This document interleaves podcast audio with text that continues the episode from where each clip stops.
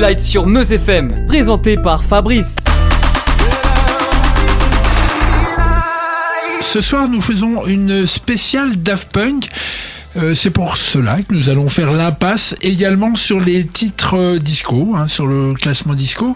Ce soir, notre intervenant, c'est de nouveau Vivien. Salut Vivien. Salut Fabrice, bonsoir à tous. Comment tu vas? Eh ben, écoute, ça va très bien. Depuis un an, on avait fait l'émission French Touch. Hein. Ouais, ça c'est fait ça. presque un an. Donc c'est un peu le deuxième volet, c'est un peu la suite de la French Touch. Et on t'écoute tout de suite parce qu'il y a plein plein de choses à dire et plein plein de musique à passer. Oui, c'est ça. Comme vous le savez tous, hein, les Daft Punk se sont séparés le 22 février 2021. Donc ce soir, je vous propose de leur rendre un petit hommage, un an après leur annonce, en faisant une rétrospective chronologique. On évoquera leur début, leur carrière, une partie des collaborations, parce qu'il y en a vraiment un paquet, Oui, oui, oui. leur séparation et l'après Daft Punk. On y va, c'est parti? C'est parti.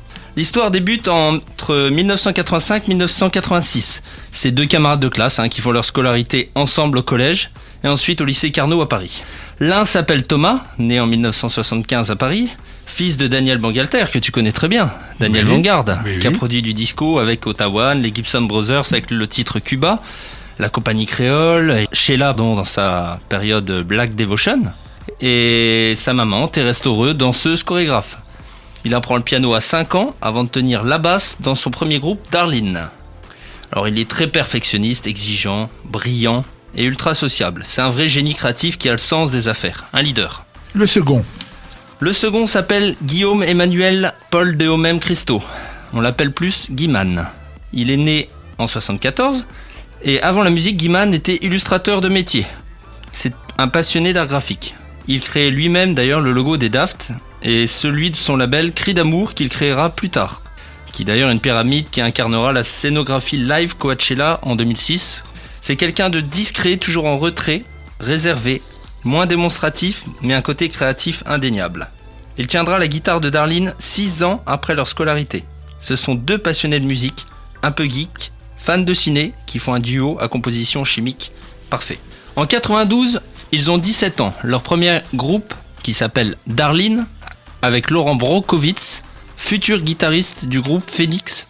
Phoenix dont tu nous as parlé à la spéciale French Touch. Oui, tout le monde se rappelle du titre euh, If I Have Feel Better, Oui. avec mon un accent anglais parfait, tu as vu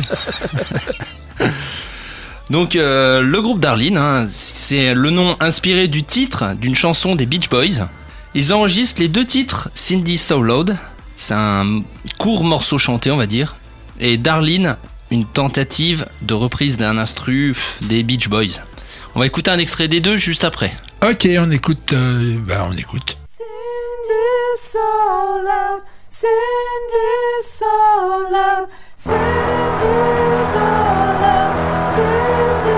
Send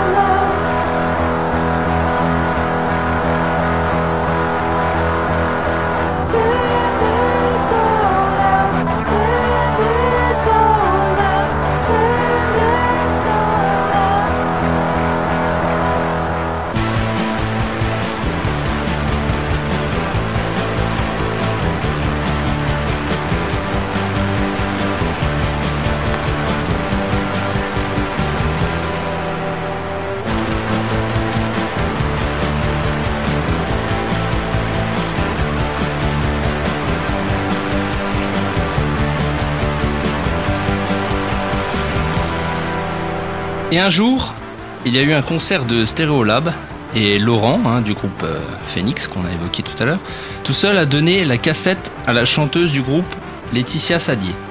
Stereolab a rappelé et les deux titres figureront en 45 tours en 1993 sur une compile nommée Chimise in Super 8 sur le label de Stereolab. Cette compilation ne marche pas et le magazine anglais Melody Makers en 93 produit une critique sur les sorties, dont celle de Darlene, c'est une critique de légende, hein, qui qualifie les morceaux de Darlene Daft Punky. Donc en traduction, c'est Punk Idiot. voilà. D'où leur futur nom juste après. C'est marrant ça qu'ils aient choisi leur nom euh, par, euh, après une moquerie, quoi, grosso modo. hein. Moi, je pense que c'est une revanche. Ouais. C'est une revanche Ouais. en disant, vous avez vu les journalistes, euh, voilà. on revient très fort. Oui, voilà. Donc c'est une critique pas élogieuse, ça leur fait du mal, ça les décourage, et c'est fini pour Darlene. Darlene, en fait, c'était 6 répétitions, 2 concerts et un disque vendu à 1500 exemplaires, explique plus tard Laurent. Il a déclaré plus tard qu'il n'y avait pas vraiment eu de séparation, ça s'arrêtait naturellement. C'est à ce moment-là que Thomas et Guiman découvrent les raves, Ibiza, des sets de Carl Cox et aussi de Positive Éducation de Slam qui les ont vraiment influencés par la suite. Et en 1993, avant la sortie de Darlene, Thomas avait déjà commencé à acheter ses premières machines électroniques. C'est la pleine époque de la house, de l'électro. Ils ont envie d'aller dans ce mouvement jusqu'à créer leur première maquette. Donc cette même année, ils créent le nom du groupe et le logo en reprenant la critique qu'on leur avait fait. Et Daft Punk est né. Ouais, ouais, d'accord. Ah oui, d'accord. Donc évidemment, ils n'étaient pas connus au début, aucun label voulait d'eux à ce moment-là, jusqu'au jour où ils rencontrent Dave Clark, qui est directeur de Soma Records et manager du groupe Slam. Ils le rencontrent à une soirée chez un de leurs copains. Et un de leurs copains, justement, a fait passer une cassette à Stuart Macmillan et Horde Mekele de Slam. Ils les ont appelés et signés sur le label Soma, expliquera Guiman plus tard d'ailleurs dans une interview que j'ai lue. Le lendemain, visite au studio de Thomas et lui montre une démo du titre The New Wave. Ils ont adoré. Et il sort en single en avril 94. Eh ben, c'est un track qu'on va écouter.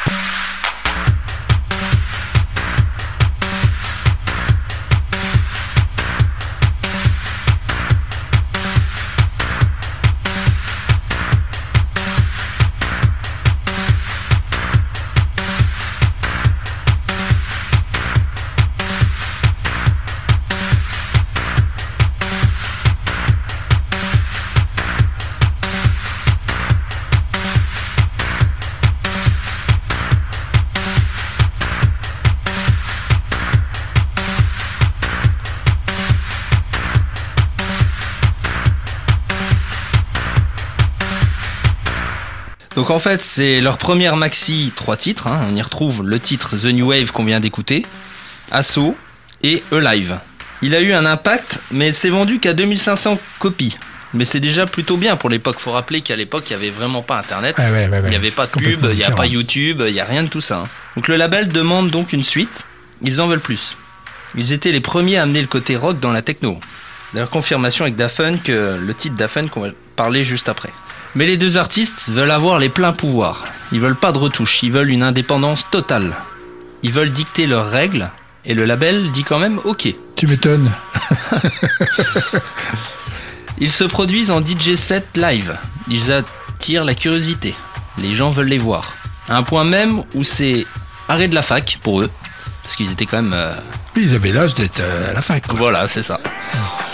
Ils faisaient des concerts toute l'année. C'était même flippant pour eux. Parce que passer de étudiant à une telle no- notoriété à cette époque-là, c'est quand même euh, surprenant. Ouais, ouais, ouais. Voilà. On se retrouve en quelle année maintenant là? Eh ben, nous sommes en 1995. Ils obtiennent une résidence DJ sur le- la radio parisienne Radio FG. Qui existe toujours d'ailleurs. Toujours. Cette même année, en mai 95, ils sortent leur deuxième maxi, qui sera leur tremplin, leur premier vrai tube. Le titre s'appelle Da Funk.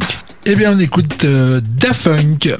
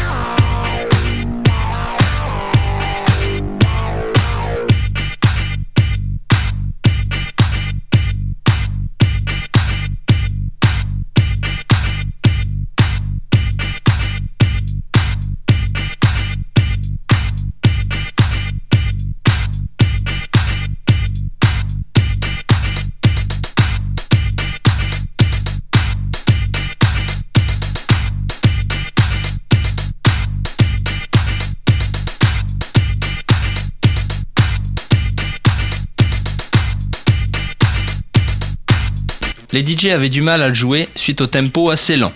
Ils devaient casser leur mix en fait. C'est un titre qui se vend bien, 2500 copies au premier pressage, puis 25 000 lorsque des DJ comme Richie Houghton, Chemical Brothers, commençaient à le jouer. C'était la tempête, aussitôt avec des pressages de vinyle chaque semaine. Ça prenait de l'ampleur, et l'idée de vendre des centaines de milliers de disques et pénétrer le marché américain ne faisait pas partie du plan du label indépendant Soma. Du coup, séparation à l'amiable, et les Daft choisissent de signer chez Virgin. C'est-à-dire que, vu l'ampleur de la chose, ils se sentent obligés ou ils sont obligés de changer de maison de disque alors. Eh ben en fait, Soma, c'était pas la politique de l'époque. Ils voulaient pas. C'était un petit label indépendant, donc. euh, Ils ne se sont pas sentis les épaules. euh, Voilà, c'est ça. Ah, dis donc. Donc réédition de Punk par Virgin. Tout le monde Donc, les il appelle. existe les deux, les, les deux, Les deux versions. Les deux versions. Ah, Mm. d'accord. Alors ceux-là, bon courage pour les avoir. Ah, Tout le monde les appelle, tout le monde les joue. C'est un succès colossal avec ce dernier titre. Donc c'est vraiment Premier leur succès. premier succès. Ouais, ouais.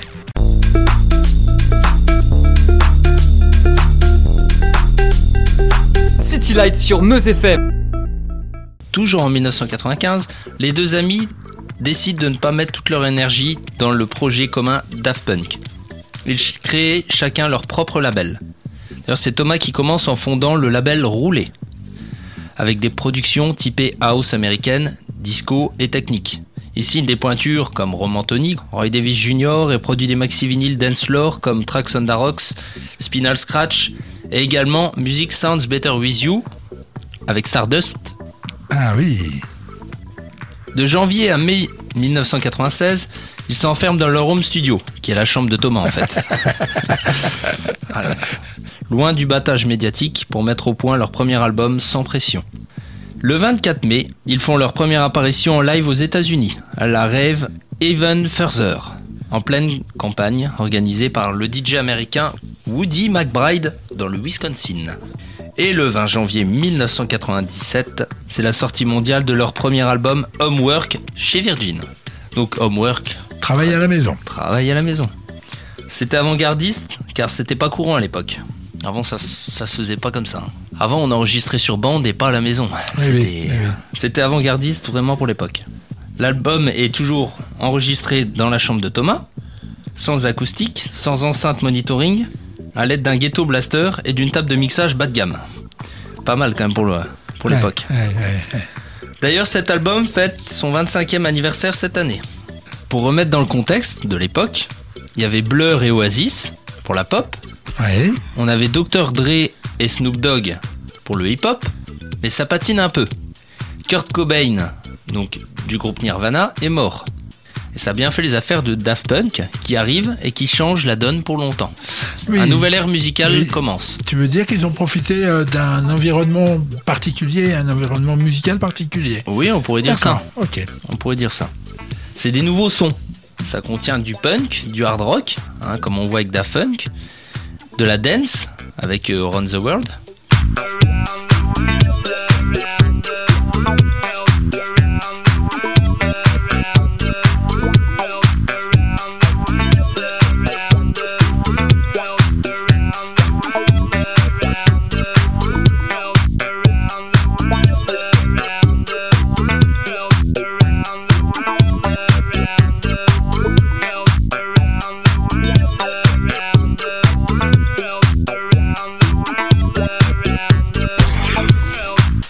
Et de la techno avec Rollin' et Scratchin et le titre live. D'ailleurs, la pochette du disque est en fait un clin d'œil à des pochettes de disques rock comme ceux des Rolling Stones. Thomas a déclaré Homework, c'était pour dire aux fans de rock que la techno, c'est bien aussi. Il y a un vrai génie marketing. Ils imposent leurs règles. Ils ne montrent pas leur visage, malgré les impératifs promotionnels. Mis devant le fait accompli, Virgin était forcément d'accord. Ils apparaissent masqués lors de certaines interviews dans les journaux pour la promotion. Ça excite les médias. Le masque, c'est l'anonymat, c'est garder leur liberté, garder le contrôle. Masquer, c'est aussi pour que les gens viennent naturellement pour leur musique et rien d'autre. D'ailleurs, dans les concerts, ils ne portent pas de masque. hein. Dans les concerts à l'époque, ils ne portent pas de masque? Non, le début, ils ne portent aucun masque. Ah d'accord. Voilà. Alain Artaud, qui est directeur général de Virgin à l'époque, a déclaré ils restaient propriétaires de leur enregistrement et ils avaient un contrôle total de leur direction artistique. Du choix promo et marketing. Ils ne demandaient pas de grosses conditions financières, ils préféraient la liberté. Ils possèdent 100% de ce qu'ils ont créé en fait. Ils ne jouent pas le jeu de l'industrie. Ça fait un buzz énorme au niveau des ventes. Au 1er avril, ils avaient déjà vendu 320 000 albums dans le monde alors que le disque n'était pas encore sorti en Amérique. Et au final, en fait, il s'est vendu à 2,5 millions d'albums, dont 500 000 en France. Sans Internet, on le rappellera. Oui, toujours sans Internet. Le son d'Afunk tourne sur toutes les radios. C'est une mini-révolution. Il y a des critiques françaises, le pays où il y a eu le plus de réactions négatives d'ailleurs hein, depuis la sortie de l'album. Ils sont critiqués car ils ont signé chez une major, comme s'ils avaient signé un pacte avec le diable. Traités comme s'ils étaient un produit qui marche parce que leur maison de disques paye les radios pour qu'elles les diffusent. Mais les radios font ce qu'elles veulent en même temps. hein. Homework est un album qui occupe la place numéro 1 sur la liste des 30 meilleurs albums électro de tous les temps, selon le Rolling Stone Magazine. En 97, Guiman travaille avec son label Cri d'amour, en association avec son complice Eric Chédeville, qu'on citera plusieurs fois dans l'émission, sous les pseudos Le Nightclub ou Crida Jam, où on y retrouve des rythmes découpés façon DJ Snake. C'est des morceaux un peu plus mélodieux, dont Holiday on Ice, édité en 97, qu'on va écouter, s'imposant comme une version ralentie d'Around the World. Eh bien, on écoute.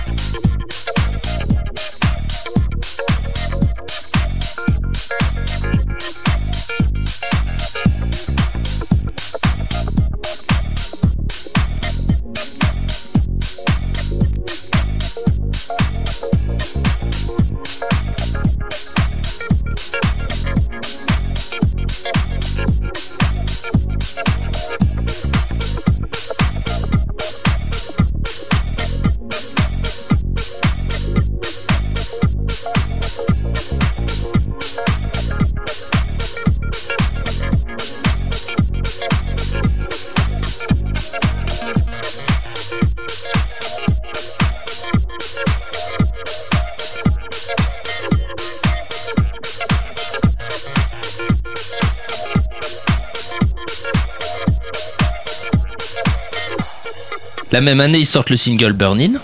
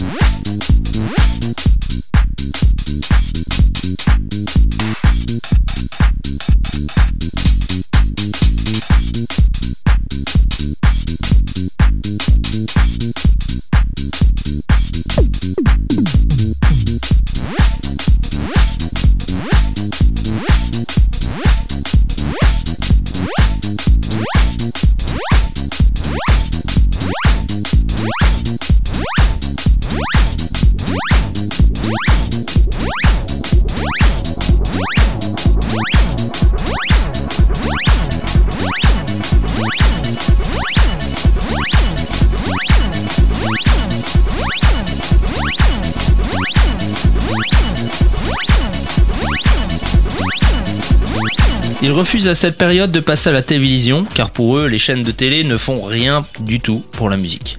En 98, il y a une version remix de Round the World par les Masters at Work.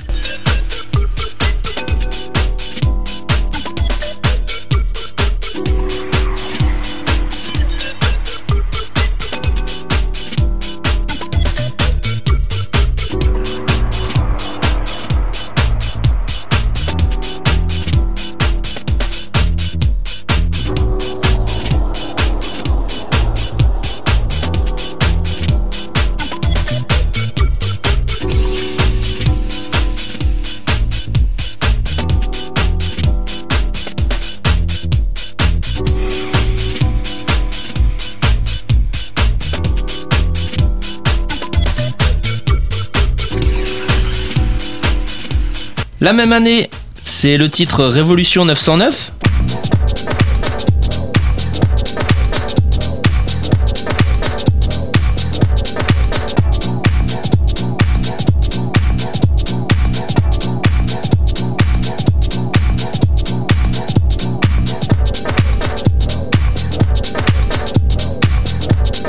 Et en 98, le trio éphémère composé de Thomas Bangalter, d'Alan Brax et du chanteur Benjamin Diamond forme Stardust avec le titre. Tu te rappelles le titre? Euh, Music Sounds Better With You. Ah, quelle mémoire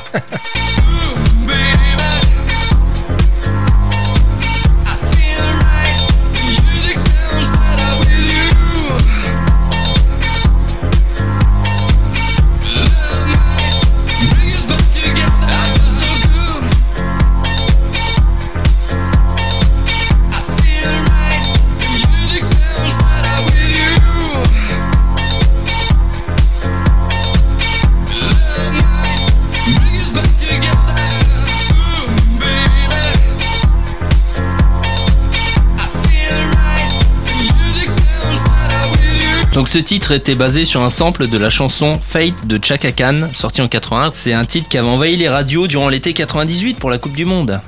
Il grimpe rapidement au sommet des charts. Élu meilleur single dance de l'année 98 par les lecteurs du magazine britannique Mixmag. Il a été vendu à plus de 2 millions d'exemplaires en seulement quelques mois, je rappelle toujours sans internet. Il a été numéro 1 dans de nombreux pays et devint le titre emblématique de la French Touch. C'est un des singles les plus vendus de l'année 98 au Royaume-Uni, un des succès les plus importants de toute l'histoire de la musique électronique française. Il s'agit du seul single de Stardust, malheureusement. C'est un concept one-shot. En 98, Christophe Lefriand, alias Bob Sinclair, rencontre Thomas et ils font un échange de production avec le titre Jim Tonic. En 99, ils partent à Hollywood voir un créateur de masques. Ils sont passionnés de technologie. Ils vont profiter du bug de l'an 2000 pour expliquer leur transformation en robot.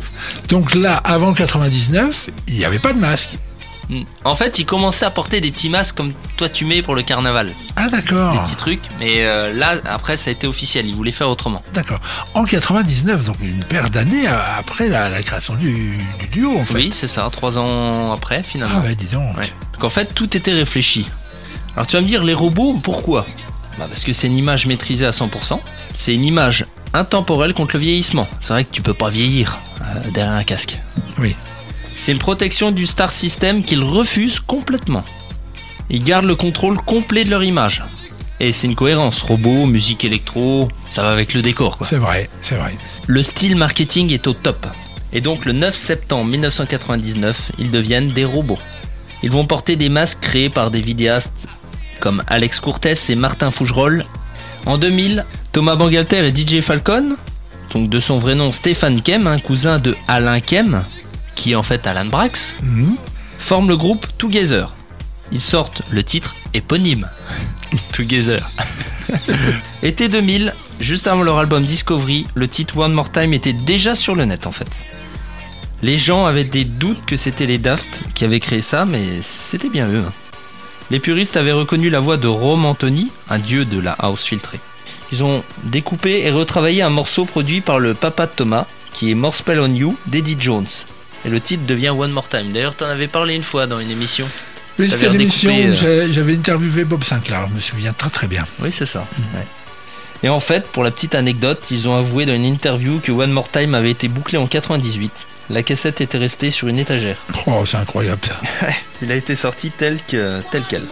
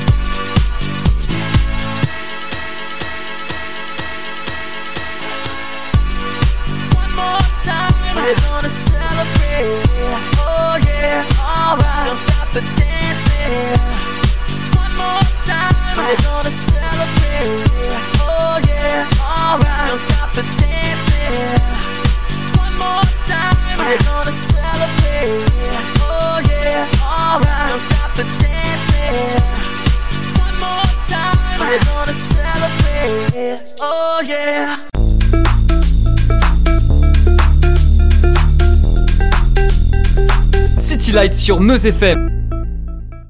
2001 maintenant, Vivien. 4 ans après Homework, les Daft Punk offrent un album nostalgique qui emprunte leurs émotions d'enfants des années 70.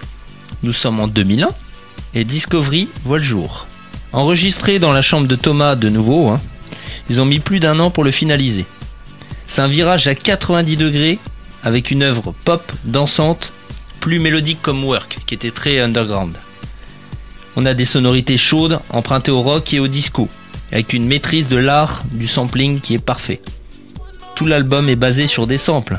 Si tu prends le titre euh, Digital Love, en fait c'est le titre de George Duke avec le titre I Love- I Love You More, édité en 79. Le titre Harder, Better, Faster, Stronger est par exemple euh, un titre d'Edwin Birdsong de 1979. Il a été également d'ailleurs repris par Kenny West en 2007. Euh, Le titre aérodynamique est excellent. On va remettre un petit extrait. C'est une reprise de Sister Sledge. Mais alors là, euh, bon courage pour le déchiffrer. hein. J'ai toujours pas, j'ai toujours pas réussi à reconnaître.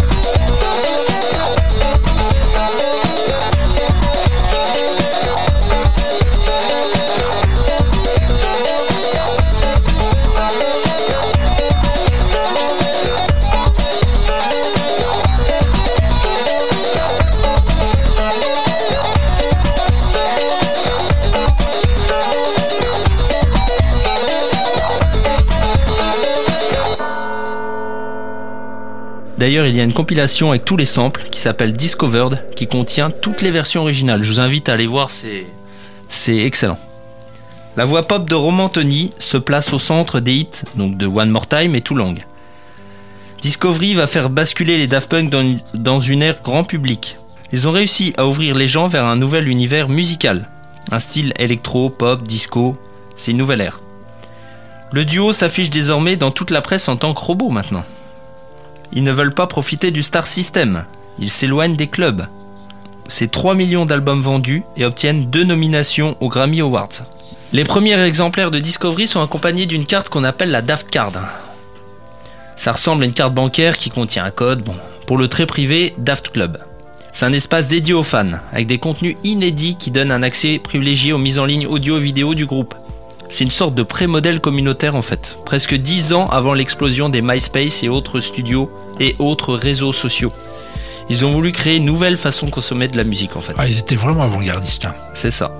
Et aujourd'hui, le titre Very Disco, c'est d'ailleurs une reprise de Seron qui sert de fond sonore à la pub pour les pièces jaunes. Et ce qui est marrant, c'est que euh, Very Disco, en fait, à l'envers, ça donne Discovery. Tout est bien pensé en fait.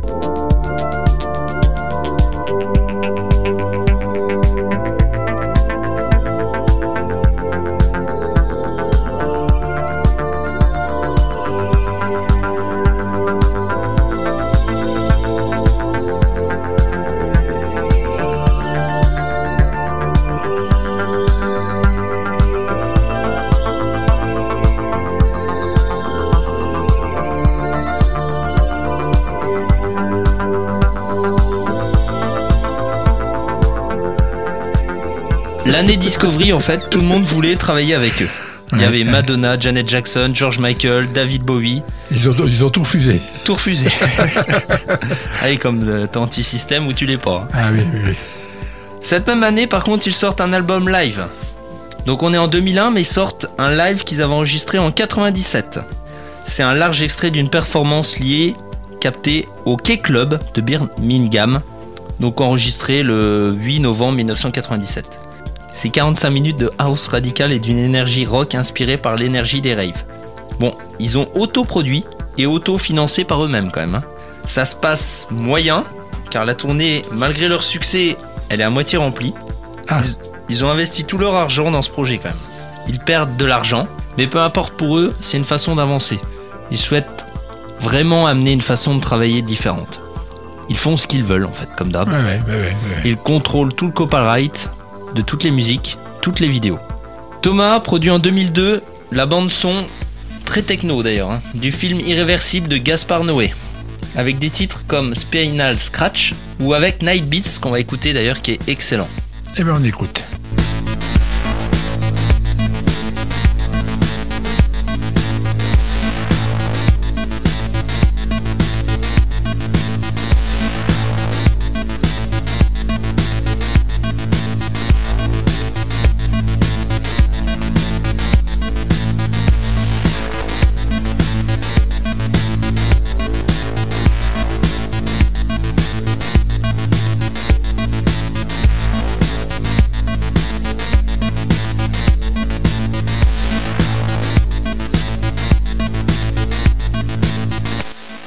La même année, Thomas est en balade sur un titre de 113 avec le titre Fou la merde.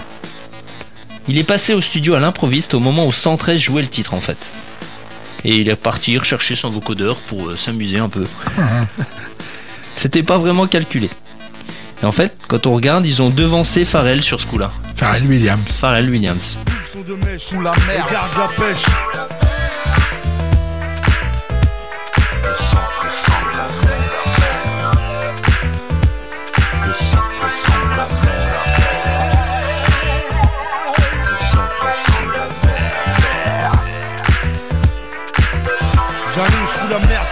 Des princes avec Moustapha. 2003. Thomas a toujours été passionné de cinéma. Ils produisent le long métrage 5555, réalisé par Leiji Matsumoto, que tu connais, Pas du tout. créateur d'Albator. Ah, d'accord. Donc en fait, ils étaient fans de lui quand ils étaient jeunes. Ils vont créer un clip géant de la tracklist de l'album Discovery. Ils lui ont donné une dimension cinématique. L'histoire, c'est quatre musiciens hein, d'une autre galaxie qui sont kidnappés par un manager démoniaque pour en faire le plus grand groupe du monde, une machine afrique. Ce qu'ils Belle métaphore hein, de- Ce qu'ils sont à l'époque. hein. Voilà. Hmm. Ils se sont encore une fois endettés à leurs frais hein, pour travailler avec euh, Leiji Matsumoto au Japon, en même temps qu'ils faisaient Discovery à l'époque. Ils sont les seuls quand même à faire ça dans le monde de la musique électronique. Ils se démarquent totalement. En 2003, c'est la fin du label Cri d'amour. Ils sortent une compile de relecture originale conçue pour le net qui s'appelle Daft Club.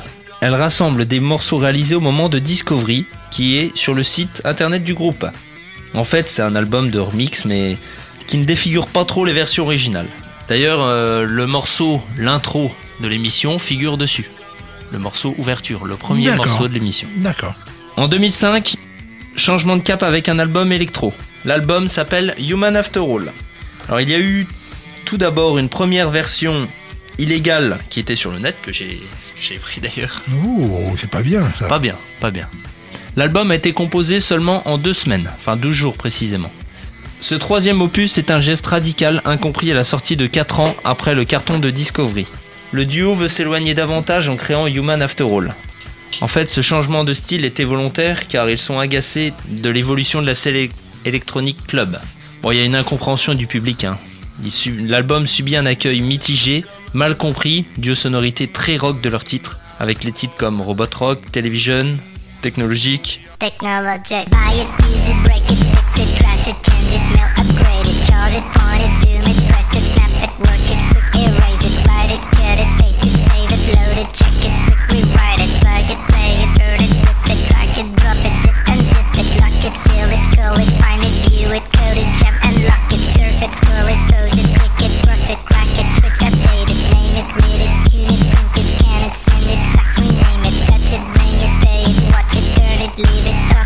Les fans sont un peu déçus. L'album a moyennement marché. D'ailleurs, les chiffres de vente, ils sont vraiment incertains. On annonce entre 300 000 et 1,5 million de copies. On ne sait pas où est la vérité. C'était la musique qu'ils voulaient faire à ce moment-là. Ils s'en moquaient des ventes en fait. C'était vraiment un disque en opposition avec le Start System. Pas d'enjeu économique. D'ailleurs, ils n'ont fait aucune promo de l'album. hein. Et comme on l'avait déjà dit juste avant, Thomas est passionné de cinéma, depuis toujours. Donc au mois de mai 2006, ils présentent au Festival de Cannes leur film Electroma, un film expérimental sans parole pour illustrer Human After All. En fait, on voit un monde peuplé de robots, avec un message véhiculé, on est des robots, mais on reste des humains après tout. On voit une sorte d'errance dans le désert de robots à la recherche d'humanité. Bon, ça a pas pris. Ah. La même année, ils sortent un best-of de 15 titres qui s'appelle Musique Volume 1, qui reprend tous les tubes de 1993 à 2005, avec un DVD, un- avec un DVD bonus de 12 clips. Toujours la même année, 2006, ils sortent un album remix de Human After All. D'ailleurs, qui est sorti uniquement au Japon avec 3000 exemplaires, qui comporte des remixes très très techno de l'album euh, original. Et par contre, au mois d'avril 2006, ils font un concert avec une pyramide futuriste au festival Coachella en Californie que tu as déjà évoqué il n'y a pas si longtemps. Moi, bonne mémoire, euh, exactement. J'ai Ah bah, envoyé, suis. euh, j'ai envoyé euh, notre reporter en City Flight. Ouais, ouais, ouais, excellent. Donc Coachella, hein, ça le faisait 8 ans qu'il n'avait pas remonté sur scène. La dernière fois, c'était en septembre 97. Il y avait une mise en scène jamais vue avec l'aide de leur manager Pedro Winter. Une scénographie révolutionnaire. Ils avaient appelé tous les fournisseurs de LED hein, à l'époque, hein, jusqu'à vider leur propre stock. hein. c'était précurseur parce qu'en 2007, c'était le début de la LED. C'était également de- le début des téléphones portables, souvenez-vous-en. Tout le monde a filmé et publié sur Internet. Cette année-là, il y avait des grosses têtes d'affiche. Il y avait Madonna, je crois, Paul Oakenfold, Massive Attack. Ils ont fait le buzz ce soir-là devant 35 à 40 000 personnes. D'ailleurs, il y avait un jeune DJ qui s'appelle Skrillex. Il était là. et Ça a été une révélation pour lui. C'est ce qui lui a donné envie de faire ce métier. Donc leur programmation, c'est un mix des trois albums refiltrés avec un son surpuissant. Donc s'en suivra une tournée mondiale. Dix ans après le Live 97, ils entament leur deuxième et plus grande tournée. C'est un live différent du premier qui est inspiré par des. Le premier est inspiré par des raves. Celui-ci est plutôt tourné sur la maîtrise absolue de leur art du sampling et du remix. Ils concassent et réinventent la plupart de ces tubes avec une énergie brute. J'aime bien le mot concassé. J'adore. Révolutionnaire avec un mélange live, studio, lumière. En résumé, c'est une claque visuelle et auditive. Ce live montre bien que le studio n'est pas leur seul terrain d'expression. Le show est ensuite joué 47 fois jusqu'à décembre 2007. Le 14 juin 2007 à Paris-Bercy, c'est Sold Out. C'est une date vraiment mémorable où justement ils enregistrent leur live et le transforment en album qui s'appellera Live 2007. C'est qui leur vaudra d'ailleurs de remporter deux Grammy Awards. Un pour le meilleur album de musique électronique pour A Live 2007, un deuxième pour celui du meilleur single électronique pour le titre Harder, Better, Faster, Stronger.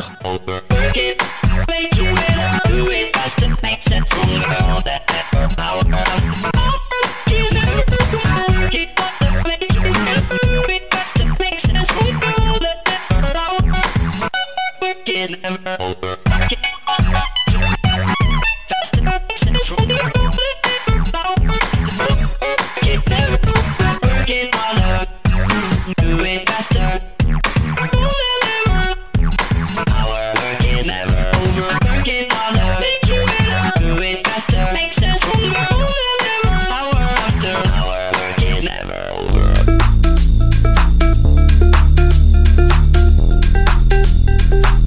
City Light sur Meuse FM.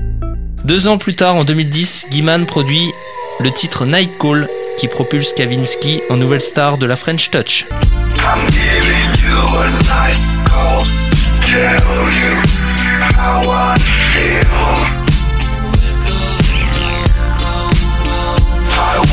Drive you through the night, down the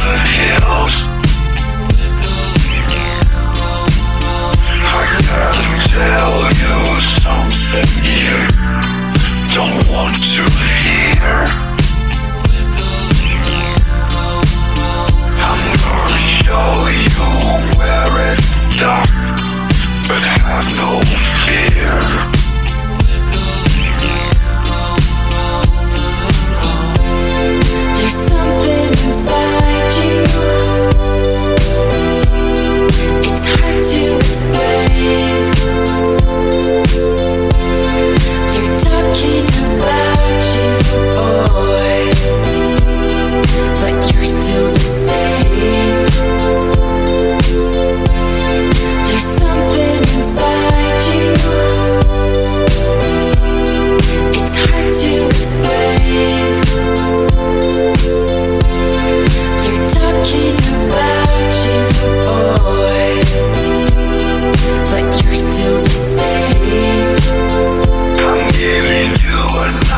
Je la retrouve en 2010 maintenant, Vivien.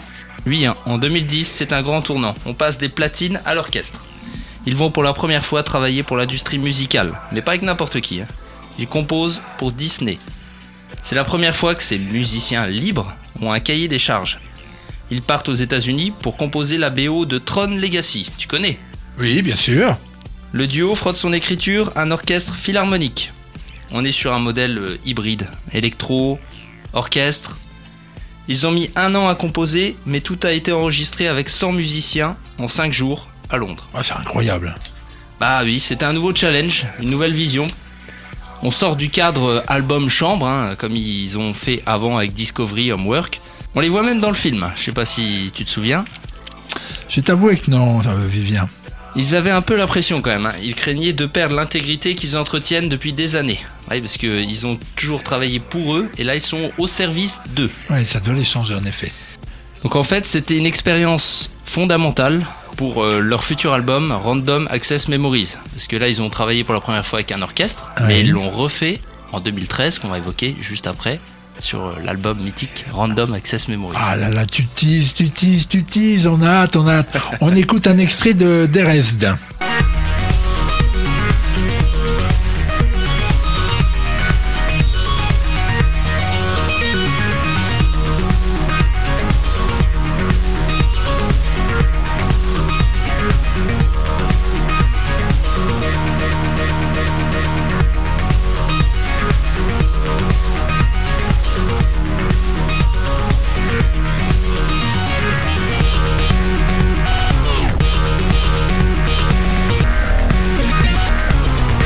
Clôturer le chapitre Tron, on va écouter le thème du film, qui est vraiment un mélange orchestre euh, hybride, comme j'ai dit, un orchestre et électro. Il faut absolument écouter ça.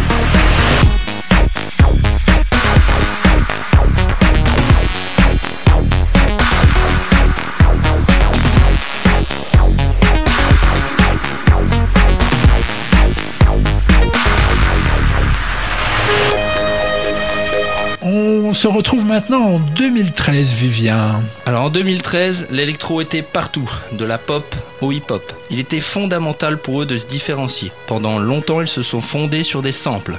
Là, ils voulaient créer à partir d'une feuille blanche. Ils souhaitaient innover artistiquement, et la seule façon d'avancer, c'est de totalement se réinventer. Ils créaient donc un album de musiciens, leur quatrième, qui s'appelle Random Access Memories. Cet ultime album ressuscite les fantômes des 70s, que tu connais bien. Oui. Cet album est l'opposé du home studio de leur début, un mastering à l'ancienne sur bande. On passe du sampling à la personne en elle-même. C'était leurs idoles qu'ils aiment, qui les faisaient rêver et qu'ils ont samplé, comme euh, Giorgio Moroder. Bien sûr. C'est ambitieux, funky, monstrueux, avec un casting donc de légendes vivantes, avec Nile Rodgers, Giorgio Moroder, Pharrell Williams, Julian Casablancas, DJ Falcon et l'orchestre de Tron. Ils avaient déjà des maquettes et travaillé dessus depuis 2008. Et c'est pendant Tron que l'idée a mûri.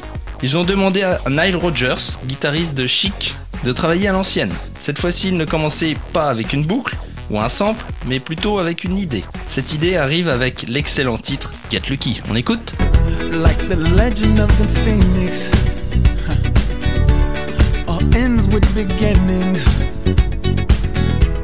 What keeps the planet spinning? Ah, the force from the beginning.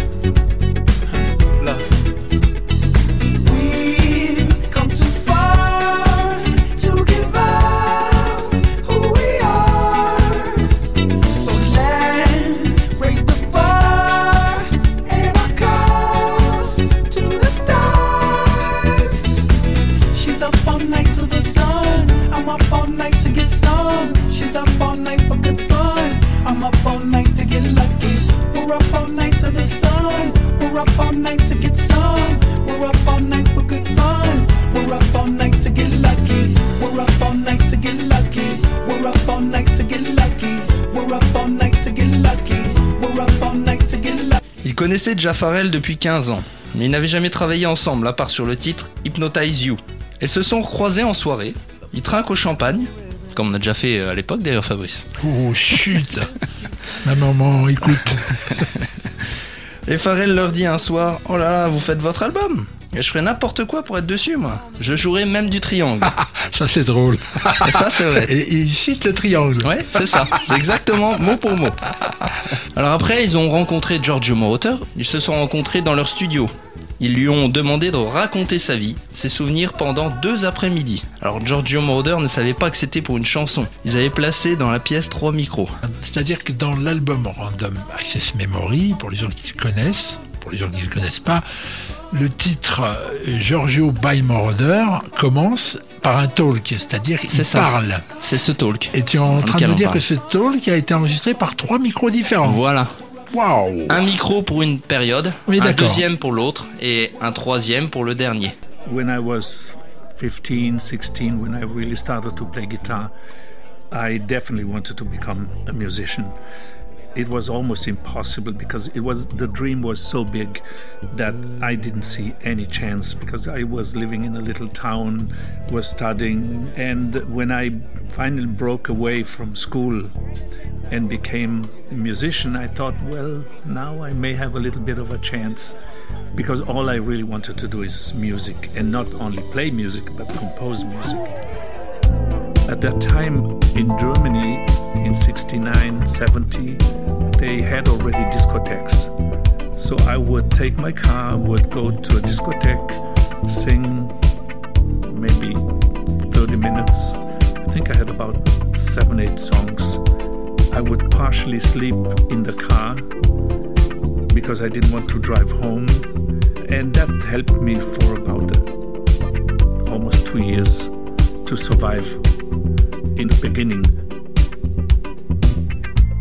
I wanted to do an album with the sounds of the 50s, the sounds of the 60s, of the 70s, and then have a sound of the future. And I said, wait a second, I know the synthesizer. Why don't I use the synthesizer, which is the sound of the future? And I didn't have any idea what to do, but I knew I needed a click. So we put a click on the 24 track, which then was synced to the Moog modular. I knew that could be a sound of the future, but I didn't realize how much the impact would be. My name is Giovanni Giorgio, but everybody calls me Giorgio. On va évoquer quelques titres de cet album. Oui, donc il y a Instant Crush avec euh, Ju- Julian Casablancas, chanteur des Strokes. Il y a Touch, en collaboration avec Paul Williams, qui était comédien du film Phantom of the Paradise en 74 de Brian De Palma, qui d'ailleurs sera le film qui aura servi de matrice à leur univers visuel, avec le masque.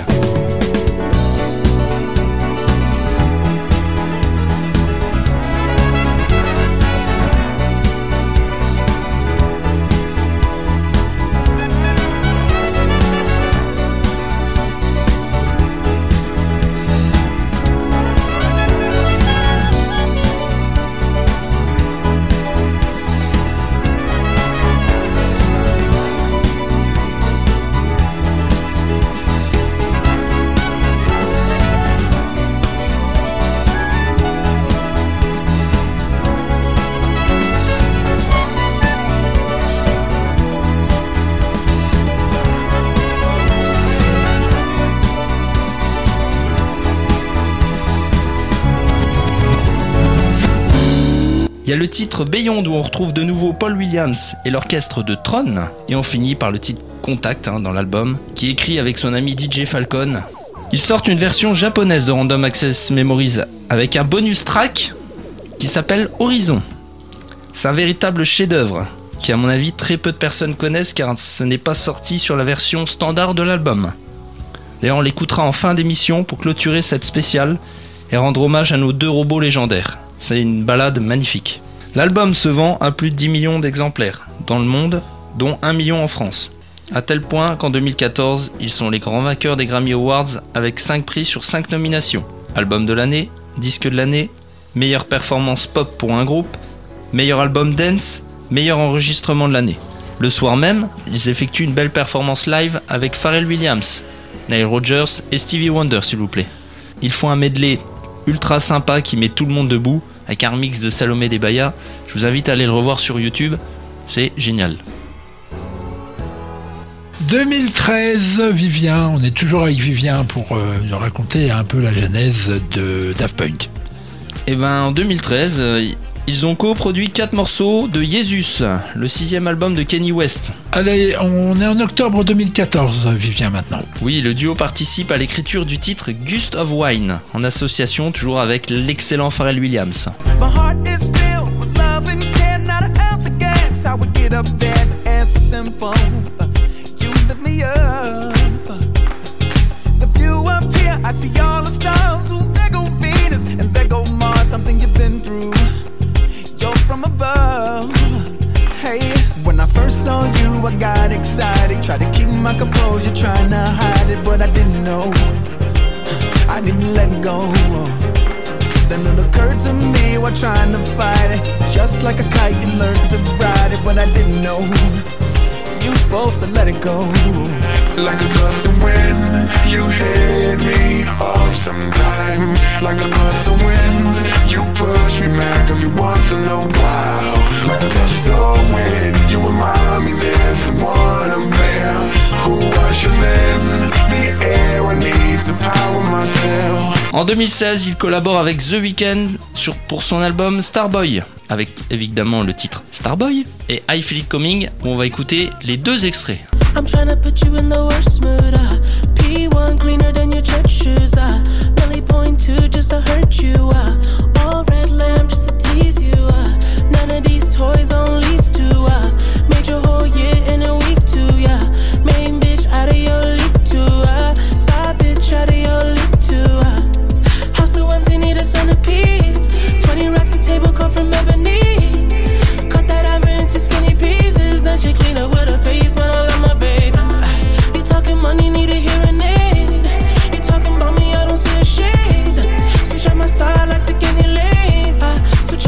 If I kill any pain.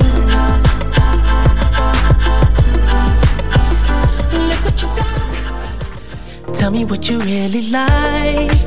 Baby, I can take my time. We don't ever have to fight. Just take it step by step. I can see it in your eyes. Cause they never tell me lies. I can feel that body shake and the heat between your legs. You've been scared of love and what it did to you. You don't have to run. I know what you've been through. Just a simple touch and it can set you free. We don't have to rush when you're alone with me.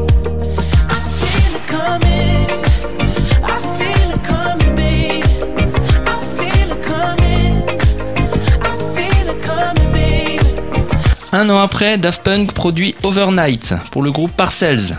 D'ailleurs, qui a un air de Get Lucky. I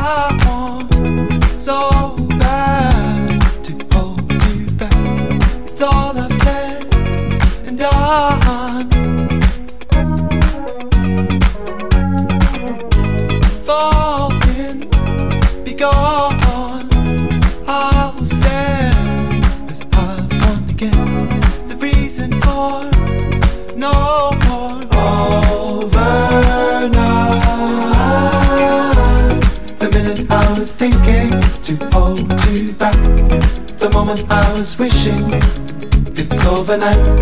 The minute I was thinking to hold you back. The moment I was wishing it's overnight. The minute I Le 14 juillet 2017, la fanfare militaire mobilisée joue un medley de Daft Punk sous les yeux d'Emmanuel Macron et de Mr. Trump. Ah, c'est sympa ça, j'avais pas entendu parler de ça. Si, si, c'est un.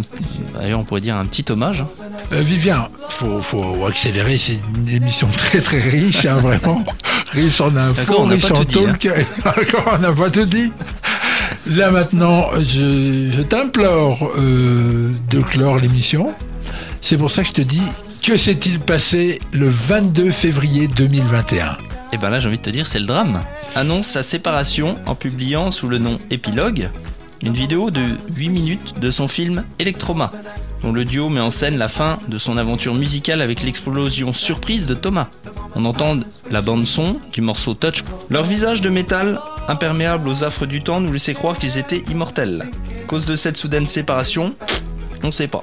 Inattendu, inexplicable, même pour les amis et collaborateurs intimes des Daft Punk.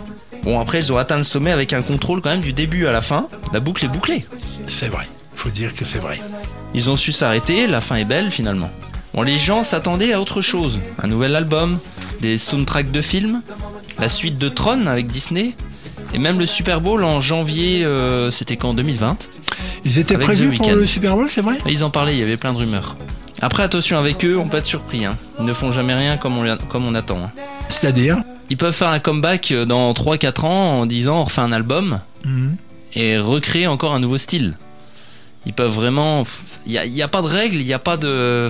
On n'arrive pas à penser pour eux. Oui, et puis en même temps, on va pas euh, non plus euh, se projeter sur euh, un hypothétique retour s'il n'y en a pas. Voilà. C'est ça. Il, faut qu'on rende l'antenne, hein, Vivien. Alors, je vois bien que tu avais encore plein de choses à nous raconter, hein, puisque tu avais préparé une super émission, et l'émission est super. Tu as des regrets, des choses que tu veux rajouter Leur séparation a fait la une de tous les magazines. Les Inrecuptibles, DJ Mag, Tsugi, Society, et encore je dois en oublier. Explosion des ventes de disques, les prix ont multiplié. Tout est sold out. Donc il y avait 10 millions de vues en moins de 24 heures qui ont été comptabilisées sur la vidéo YouTube Epilogue, annonçant donc la fin des Daft Punk. D'ailleurs, on va parler un peu chiffres. Oui. Donc Daft Punk, c'est 4 albums studio en 28 ans. En 2020, Discovery est l'album le plus recherché en France sur Google avec 2354 recherches mensuelles en moyenne. À l'international, c'est Random Access Memories qui est plébiscité avec 47 192 recherches mensuelles en moyenne. Waouh 12 millions d'auditeurs par mois écoutent les Daft Punk sur Spotify. Mais à partir de mi-mars, trois semaines après leur séparation, ce chiffre atteignait 20 millions. Ah oui. Presque x2 quand même. Le nombre de streams de leur titre a été multiplié par 5 sur Spotify depuis l'annonce. One More Time est le titre le plus streamé depuis le 22 février, mais sur une plus longue période, c'est Get Lucky qui reste numéro 1. 5 millions de streams ont été comptabilisés sur le catalogue des Daft Punk le jour de leur séparation. La veille, le nombre de streams était de 850 000. Le titre qui a connu la plus forte hausse est Get Lucky. Et le dernier chiffre, c'est 92,6 millions d'euros et la valeur estimée de la fortune du groupe Daft Punk. Soit 46 millions chacun. Oui, ben on avait fait la division. Hein. Voilà. Ils sont ainsi le deuxième et troisième DJ les mieux payés de la planète, derrière Tiesto. Eh ben dis donc, pour une petite conclusion, c'était une petite conclusion. Je m'excuse hein, d'avoir euh, été obligé de mettre même pas les morceaux, mais des pastilles ce soir. Ce qui vous encourage peut-être à écouter euh, des albums complets de Daft Punk. Allez, Vivien, on se quitte avec euh, le morceau Horizon, que à mon avis pas grand monde connaît. Allez. Merci à tous. On se dit au revoir. Merci Vivien. Et prochain City Light la semaine prochaine, toujours sur Meuse FM. Waouh tu vois qu'on a fini.